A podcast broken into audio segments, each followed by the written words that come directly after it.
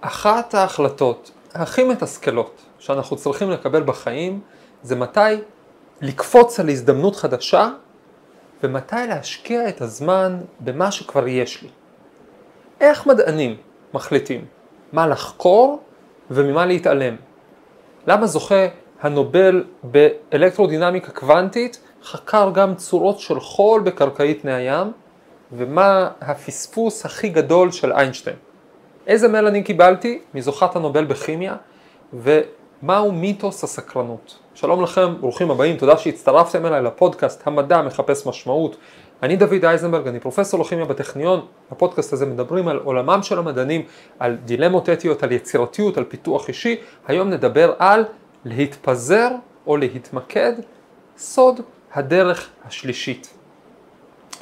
אז מתי נכנסים לעוד פרויקט חדש ומלהיב? ומתי משקיעים מאמצים בפרויקט קיים. איך לשפוט, איך להכריע בין החשק הנצחי לקפוץ על כל הזדמנות לבין הרצון לתקוף באופן ממוקד את מה שחשוב באמת. בעולם המדע ההתלבטויות האלה מקבילות לשאלה הנצחית של מה כדאי לחקור, זאת שאלה לא קלה לדעת במה להשקיע את הזמן שלנו, למה לתת אותו. לפעמים אומרים לתת לסקרנות הטבעית להכריע, אבל זה מיתוס, כי הכל מסקרן. באותה מידה מסקרן להתנפל על כל שאלה חדשה שקופצת במעבדה, וידוע שעל כל תשובה שמקבלים במעבדה יש חמש שאלות נוספות, ובאותה מידה מסקרן לקחת שאלה אחת ולחפור בה לעומק כדי לגלות אמיתות חדשות. סקרנות היא לא קריטריון. בעצם בשביל להיות מסוגל להכריע דרוש סוג מסוים ומיוחד של יצירתיות ואנחנו דיברנו כבר בפודקאסט הזה על שתי גישות ליצירתיות מיוחדת שכזאת אמ, היום נעמיק לדבר על הגישות האלה, נשמע עליהם סיפורים חדשים ובעיקר ננסה לראות האם יש דרך שלישית עמוקה יותר וטובה יותר משתיהן. הדרך הראשונה היא שיטת הממטרה. להשקות לכל הכיוונים ולקוות שמשהו יצמח. כשדיברנו על השיטה הזאת סיפרנו על המתמטיקאי ההומלס, פול ארדש, שפרסם יותר מאמרים בחייו מכל מתמטיקאי פעם, אולי חוץ מגאוס, למה? כי, בין השאר כי הוא היה לחלוטין לא בררן באיזה סוג של שאלות מדעיות, איזה סוג של שאלות מתמטיות הוא מקדיש להם את זמנו, מבחינתו הכל היה יקר. אתם מוזמנים לצפות בפרק הזה, אגב מוזמנים גם להירשם לערוץ כדי לא לפספס שום סיפור הזוי. אבל ארדש רחוק מלהיות הדוגמה היחידה לגישה הזאת, זה אולי יפתיע אנשים מסוימים, אבל אה, זאת הייתה הגישה של אפילו ריצ'רד פיינמן הגדול. ריצ'רד פיינמן הוא אולי הפיזיקאי הסלב הכי ידוע אחרי איינשטיין, אמ, היה זוכה נובל, מתופף על תופי בונגו, אדם כריזמטי, פיזיקאי מבריק, הזכרתי אותו בפודקאסט הזה הרבה פעמים, איך פיינמן בחר את הבעיות המדעיות שלו? אנחנו יודעים את התשובה כי הוא כתב אותה במכתב אה, לדוקטורנט שלו לשעבר, אה, דוקטורנט יפני בשם קואיצ'י מנו, פיינמן כתב לו ככה, אין דבר כזה בעיה קטנה מדי, כל מה שסטודנט שלי רצה לעשות, הסכמתי. תראה על כמה דברים עבדנו בקבוצה הזאת, ככה הוא כותב לקואיצ'י מנו, אני, אני, אני, מקריא, אני מקצר את הרשימה המשמעותית. כותב, עבדנו על תנועת נויטרונים בתוך אורניום, על השתקפות אור ממראות, על כוחות בין אטומים בתוך גביש, על קיפולי נייר לצורות מסוימות. כמה שנים עבדנו על מערבולות, לא הצלחנו שום דבר. כמה שנים עבדנו על להבין את כוח החיכוך על משטחים חלקים במיוחד. גם בזה לא הצלחנו. בנינו גלי נוטרונים, כתבנו משוואות לאיך נוצרים גלים של חול בקרקעית פני הים, וכולי וכולי וכולי. אני אעצור פה, פיינמן ממשיך, אבל הוא אומר שם את הנקודה העקרונית בהמשך. הוא אומר, מהי בעיה מדעית חשובה? זוהי כל בעיה לא פתורה שאתה יכול לתרום לה משהו. במילים אחרות, פחות או יותר כל דבר אחר, כל דבר שקיים. יש כאן אפס שיפוטיות, ביחס לבעיות שמקבלות את תשומת הלב שלו. יש כאן פתיחות מחשבתית מלאה, יש כאן פיזור לכל כיוון.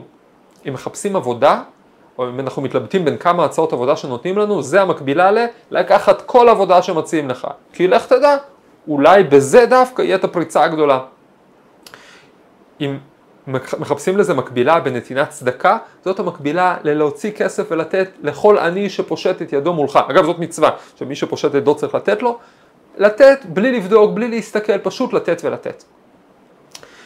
עכשיו, כמו שראינו בפרק על המתמטיקאי הומלס פול ארדש, גישה כזאת במפת הספירות נקראת חסד, בתוך, בתורת החסידות, נקראת חסד, מדען בעל חסד, שופט בעין מדעית טובה, כל בעיה שנקראת על דרכו נותן לה את כל זמנו, כמו ממטרה שמשקה לכל הכיוונים. לסוג כזה של השקיה, יש יתרון עצום, היות ואנחנו באמת לא יודעים מראש מה יהיה חשוב, מה יהיה מועיל, מה יתגלה ככיוון פורה, אז למה שלא ניתן לסקרנות שלנו לסחוב אותנו לכל כיוון, יהיה מה שיהיה.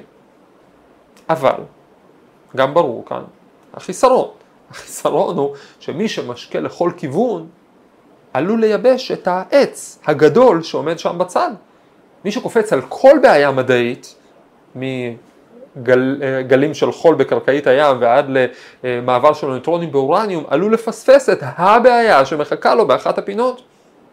מי שמקבל כל הצעת עבודה עלול להיתקע ולעבוד בעבודות זמניות לנצח, בלי להתקדם הלאה.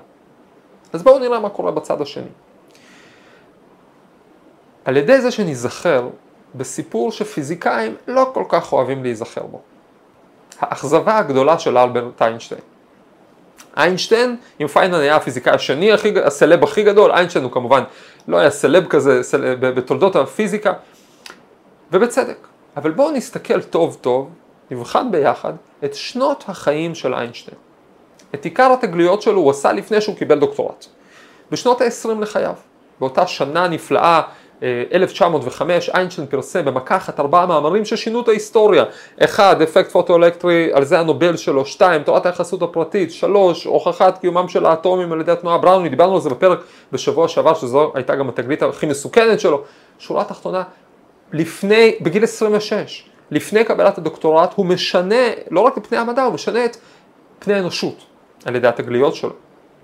גם בעשר השנים הבאות שלו ומעלה הוא היה פעיל, הרחיב את לתורת היחסות הכללית והוכיחו כמה מהדברים שהוא עשה. אבל איינשטיין נפטר בגיל 76. מה הוא עשה ב-30-35 השנה האחרונות שלו? חוץ מלכתוב מכתבים לנשיאי אה, ארצות הברית ולהצטלם עם הלשון בחוץ.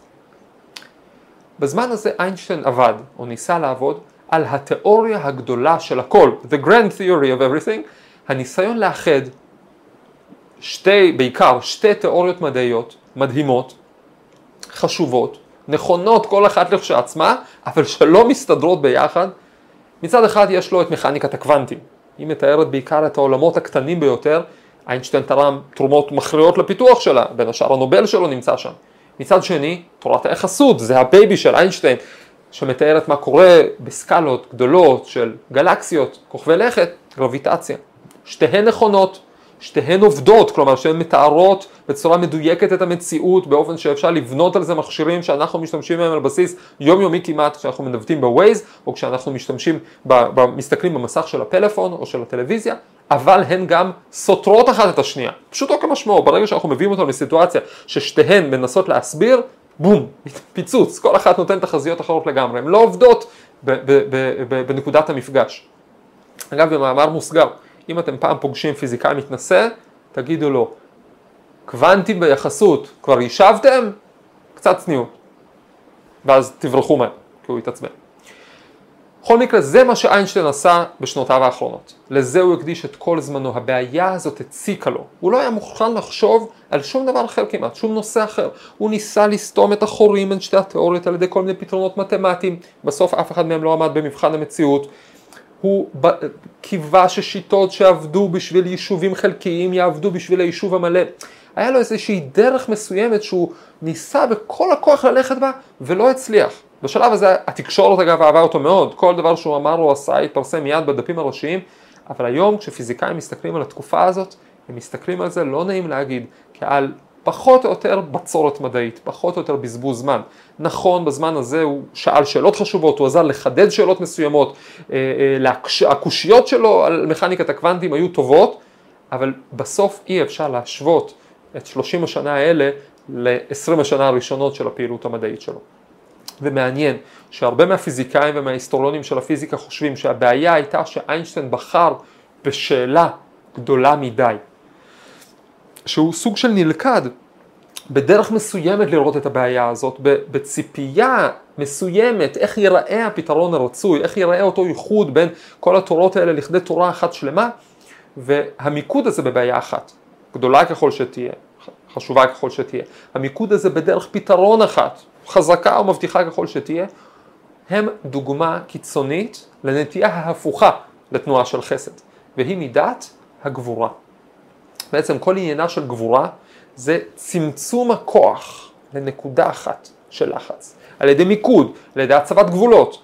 אם אמרנו שחסד זה ממטרה שמשקה לכל, לכל, הכיוון, לכל הכיוונים, אז גבורה זה לקחת את הצינור של הגינה, לשים אותו מתחת לעץ ולתת את כל המים שם כל הלילה. זה מגביר את הכוח. אבל אם זה לא המקום הנכון, אם לא באמת יש שם עץ, אז גם בזבזנו את המים וגם קיבלנו רק עשבים שוטים. כלומר, הצבת הגבולות מאפשרת מיקוד, אבל גם מצמצמת את הנתינה, בעצם מצמצמת, מצמצמת את היצירתיות, מקטינה את הפריון, עלולה, עלולה אפילו לסגור אותו לגמרי. אם אנחנו משווים את זה לעולם של נתינת צדקה, אז התנועה של חסד היה לתת לכל עני בלי לבדוק בציציות שלו, גבורה זה לעשות לכל קבצן ראיון אם מגיע לו לקבל שקל ומה הוא הולך לעשות איתו. לא מגיע לו, לא מקבל. אם אנחנו משווים את זה לעולם של חיפושי עבודה, אז גבורה זה לחכות לעבודת החלומות, להיות מוכן לשבת בבית ולקבל אבטלה, עד שהדבר הנכון יגיע. איינשטיין חשב שרק לבעיית האיחוד הגדול מגיע לקבל את תשומת הלב שלו, וצמצם כל כך את הנתינה, שבסוף לא יצא מזה כלום, כמעט. בינתיים כמובן, אני מקווה שנפתור את זה, אני בטוח שכשנפתור את זה זה לא יראה כמו שום דבר שאנחנו מכירים. אבל עכשיו השאלה היא מה עושים. איך, האם אפשר להישאר פתוחים לכל הזדמנות, כמו פיינשטיין, אה, פיינשטיין, איינשטיין ופיינשטיין, כמו פיינמן, וגם מחוברים לבעיה גדולה, כמו איינשטיין. בשביל להבין את זה, אני רוצה שנסתכל על אחד הסיפורים המדעיים והאנושיים הכי מדהימים שהיו בעולם, שהתרחש כאן בארץ, במרחב שבין רחובות לים המלח, אבל לפני זה חייבים להבין שמה שאנחנו מחפשים הוא לא איזה ממוצע נייטרלי בין חסד לגבורה. לא איזה פעם ככה ופעם ככה, קצת מזה וקצת מזה, משהו באמצע. אנחנו מחפשים דרך שלישית. משהו שעושה אינטגרציה בין מה שטוב בכל אחת מהגישות האלה, וגם מביא איזושהי איכות חדשה לשולחן. בשביל להבין מה אנחנו מחפשים, אפשר להסתכל על תרשים של מפת הספירות, שזה, נשים לב שהשלב הבא בין חסד לגבורה, בזרימה מלמעלה למטה, זאת ספירת התפארת, ככה היא נקראת. תפארת נקראת גם רחמים, בריח התיכון. אם אנחנו רואים שחסד היא לא מאוזנת לצד ימין, גבורה לצד הנתינה, גבורה לא מאוזנת לצד שמאל, לצד הסוגר, חסד וגבורה הן תנועות קיצוניות, הן לוקחות צד, אבל תפארת, הדרך השלישית היא באמצע. היא גם באמצע של הקו האופקי, אומרת היא, מחב... היא באיזון מושלם בין שניהם, והיא גם מחברת את המעלה עם המטה. כל המבנה הזה הוא מבנה של זרימה מלמעלה למטה, היא מחברת את הנקודה הכי עליונה, את היעד הכי גבוה, עם הנקודה הכי תחתונה, עם הפרט הכי קטן. זו התבנית, ותאמינו לי שאני מקצר פה. בואו נראה איך זה מסתדר בפועל, בואו נראה על מה אנחנו מדברים. אחד הסיפורים הכי, המדעיים הכי מרתקים שאני מכיר, הוא סיפורה של פרופסור עדה יונת, ממכון ויצמן ברחובות, זוכת נובל בכימיה ב-2009, על פענוח מבנה הריבוזום, מכונת ייצור חלבונים של התא. עכשיו, אני לא רוצה להעליב פה אף אחד, אבל בינינו, אני מרחם על מי שלא יודע כימיה. כי מי שלא יודע כימיה לא יכול להבין את היופי המטורף של משהו כמו ריבוזום. תדמיינו את המפעל הכי גדול שראיתם פעם, מפעל לייצור מכוניות, מפעל לייצור שבבים, תחנת אה, אה, אה, אה, תמסורת של חברת חשמל, ותדמיינו שכל המורכבות של הדבר הזה נמצאת בגודל של קצה של סיכה ועשויה מבשר, עשויה מחומר אורגני. זה קצת מתחיל לתאר את המורכבות ואת הפלא של הריבוזום. ובכל מקרה, כשעדה יונת התחילה, הקימה בישראל את המעבדה הראשונה לקריסטלוגרפיה ביולוגית, היא בחרה לעצמה בעיה קשה, אולי אפילו קשה מדי. היא רצתה להבין איך התאים יודעים לקרוא את ההוראות שכתובות ב-DNA ולהכין מזה חלבונים, חלבונים שאחר כך עושים את כל העבודות שצריך לעשות בתא. אמ, מכונה מופלאה, ידעו שהמכונה המופלאה הזאת היא, הם, הם, שהתהליכים המופלאים האלה מתרחשים במכונה בחלקיק שנקרא ריבוזום, בכל תא יש כאלה, לפעמים עשרות, מאות, אלפים, אפילו יותר.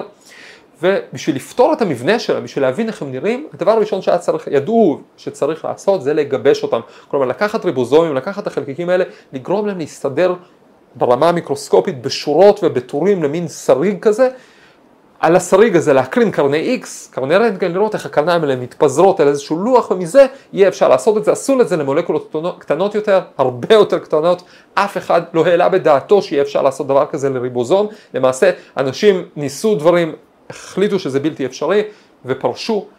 בשלב הזה מגיעה עדה יונת ואומרת לעצמה, ככה היא מספרת ברעיונות, שאנשים כל כך מכובדים נכשלו לפניי, שאמרתי לעצמי, אם אני אכשל, אני בסך הכל אצטרף למועדון מאוד מכובד של אנשים שנכשלו, למה שאני לא אנסה? ואז יצאה לדרך למסע מופלא. כמה שנים ראשונות היא רק חיפשה את היצור, חיפשה את החיידק, שאת הריבוזומים שלו היא תוכל לקחת, ושהם אולי יצליחו להסתדר בשורות. בסוף היא מצאה יצור כזה בים המלח, חיידק אחד אקזוטי שם. עוד כמה שנים, סך הכל אנחנו כבר מגיעים לאיזה עשר שנים, היא רק חיפשה, היא רק ניסתה לקחת את הריבוזומים האלה ובאמת להצליח לגבש אותם, באמת להצליח לסדר אותם לגבישונים קטנים כאלה, שבהם הריבוזומים בפנים מסודרים בטורים ובשורות. אגב, שתבינו כמה זה היה משוגע, באותן עשר שנים אף אחד אחר בעולם לא עבד על הדבר הזה, אנשים פשוט לא האמינו בזה כיעד. זה לא נגמר שם, היא הצליחה לגבש אותם, אבל עכשיו התחילה סאגה אחרת לגמרי. עשר השנים הבאות היא גילתה בעצם סוג חדש של מכשול, שדרש דרך פתרונות חדשים לגמרי, הסתבר שאם לוקחים את הגבישונים האלה ויורים עליהם קרני X, אז הם גורמים לגבישונים להתפוצץ, גורמים להם להתפרק בעצם, הם לא עומדים בעוצמת הקרינה הזאת, היה צריך לראות מה עושים, חיפשה פה וחיפשה שם, היא מצאה פתרון, היא שאלה בעצם פתרון מכימאים אורגניים, סוג של הקפאה של הגבישונים בתוך שמן, שאפשרה להם לשרוד גם את ההקרנה. עכשיו, בשלב הזה, מדענים אחרים ברחבי העולם רואים שהיא מצליחה, שהולך להם החיידקים, שהולך להם הגיבושים, שהולך להם ההקפאה בשמן, והם מצטרפים למרוץ. הם מנסים, לוקחים את השיטות שלה, ומנסים גם כן לפתור את מבנה הריבוזומים. המרוץ הזה של מי יפתור ראשון, הולך ומתחמם, הקבוצות השונות הולכות ומשתפרות, עד שבאותם שנתיים, 2000 ו-2001, שלוש קבוצות, או כמה קבוצות, עד היונת ביניהם, מפרסמים את המבנים של הריבוזום, כמה פתרונות, מבנים מדהימים שלא יאמנו, תלכו ליוטיוב עכשיו לחפש איך נראים המבנים האלה ולראות סרטונים של איך הוא קורא DNA ומשחרר מתוך זה חלבונים באמת מהמם. שנים לא רבות לאחר מכן, ממש מעט זמן ביחס לוועדת הנובל, אה, ב-2009 עדה יונת ועוד שניים אחרים מקבלים פרס נובל על פענוח מבנה הריבוזום. כשאני קראתי על הסיפור הזה, מה שהיה הכי מדהים בעיניי זה שיש כאן מדענית שיכלה ללכת כל כך הרבה זמן לעבר מטרה כל כך גדולה בלי ודאות שהיא תצליח. מה נתן לה? איך היא לא נפלה בבור של איינשטיין ששלושים שנה ניסה וניסה וזה לא התקרב ל-20 שנה הראשונות של הפעילות שלו? האם זה רק מזל? האם אולי זה ההבדל בין פיזיקה עיונית לבין ביולוגיה ניסויית? או שיש משהו מהותי בגישה של פרופסור עדה יונת, בין אם מודע או לא, שיוצר את ההבדל. אז כתבתי לעדה יונת מייל לפני כמה שנים, ושאלתי אותה בדיוק את זה. שאלתי אותה, מה החזיק אותה בשנים הארוכות שבהן היא הלכה לקראת פתרון מבנה הריבוזום? מה הניע אותה, מה נתן לה כוחות לעסוק במדע כל יום למרות האתגרים? אז פרופסור יונת כתבה לי מייל, גם ידידותי וגם שנקרא בו מחשבה על השאלות, למרות שאני בטוח שהיא קיבלה מיילים כאלה ושאלות כאלה הרבה.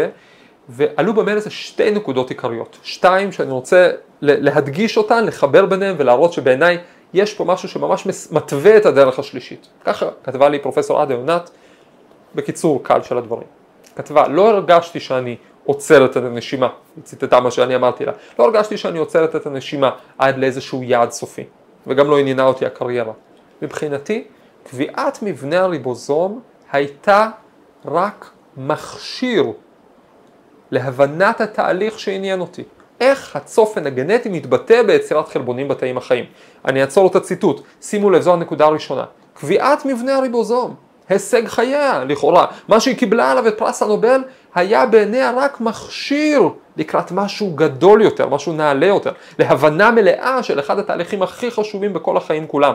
ובאמת אגב בשנים אחרי פענוח מבנה הריבוזום היא המשיכה להעמיק בזה והשתמשה במבנה הריבוזום שהיא פענחה ושאחרים פענחו בשביל להציע תרופות חדשות בשביל, אה, אה, כנגד התנגדות, אה, התנגדות לאנטיביוטיקה, עמידות, סליחה, עמידות לאנטיביוטיקה למשל. אני חוזר לציטוט בשביל לראות את הנקודה השנייה, עד יונת ממשיכה, לשאלתך מה מניע אותי לעסוק במדע כל יום למרות האתגרים, מה נתן לי כוח ב... עבודה, מה נתן לי מוטיבציה בעבודה היומיומית? סקרנותי והתלהבותי מכל ממצא מדעי חדש, גדול כקטן. שימו לב, זו הנקודה השנייה. הסקרנות שלה לכל ממצא, גדול כקטן, לא רק לפתרונות הגדולים שבסוף, גם לטריקים הקטנים, וסתם לימים שרואים בהם משהו חדש שלא ראינו אתמול. איזה שילוב מופלא, אם יורשה לי לנתח ככה את המצב, בין איינשטיין לפיינמן. מצד אחד כמו איינשטיין, עד היונת ראתה לפניה מטרה גדולה, נעלית, עצומה, אפילו יותר גדולה מפתרון מבנה הריבוזום שלקח לה 30 שנה. אבל כמו פיינמן, היא התרגשה כל הדרך, מכל ממצא, מכל תפנית חדשה, מכל שאלה מדעית שנקרתה שם, לא משנה הממדים שלה. הגביש הראשון, החיידק הראשון, ההקפאה בשמן, המבנה החדש, הכל מעניין. זו הדרך של ספירת התפארת. להיות קשור למעלה, להסתכל רחוק רחוק אל האופק בלי בושה, ובאותו זמן להעריך גם כל רגע וכל צעד בדרך קדימה, לא משנה כמה נמוך הוא יהיה. הרי לפעמים צעד קדימה לא מרגיש כמו צעד קדימה, הוא מרגיש כמו צעד הצידה. יום אחד צריך להתעסק בחיידקים מים המלח, יום אחד להקפיא אותם בשמן, יום אחד לראות למה ה-X-ray לא עובד או לא נותן את התבנית הנכונה על, על הלוח.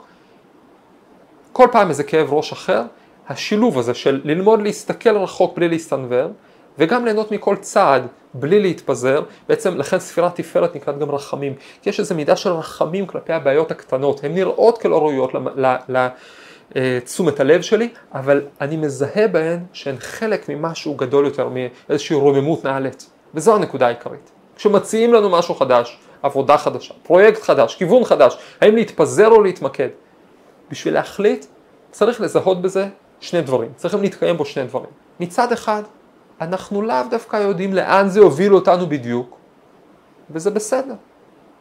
אפשר גם לקבל את אי הוודאות הזאת, פיזור מסוים. מצד שני, צריך להיות לנו ברור שזה מקדם אותנו ולו במעט לעבר משהו גדול ומשמעותי. שזה חלק ממשהו גדול יותר, שזה אולי עבודה שתיתן לנו כישורים, שהכישורים האלה יוכלו לבנות אותנו לקראת היעד הגדול. לראות את, לראות את הכי גבוה וליהנות מהכי נמוך. בהצלחה.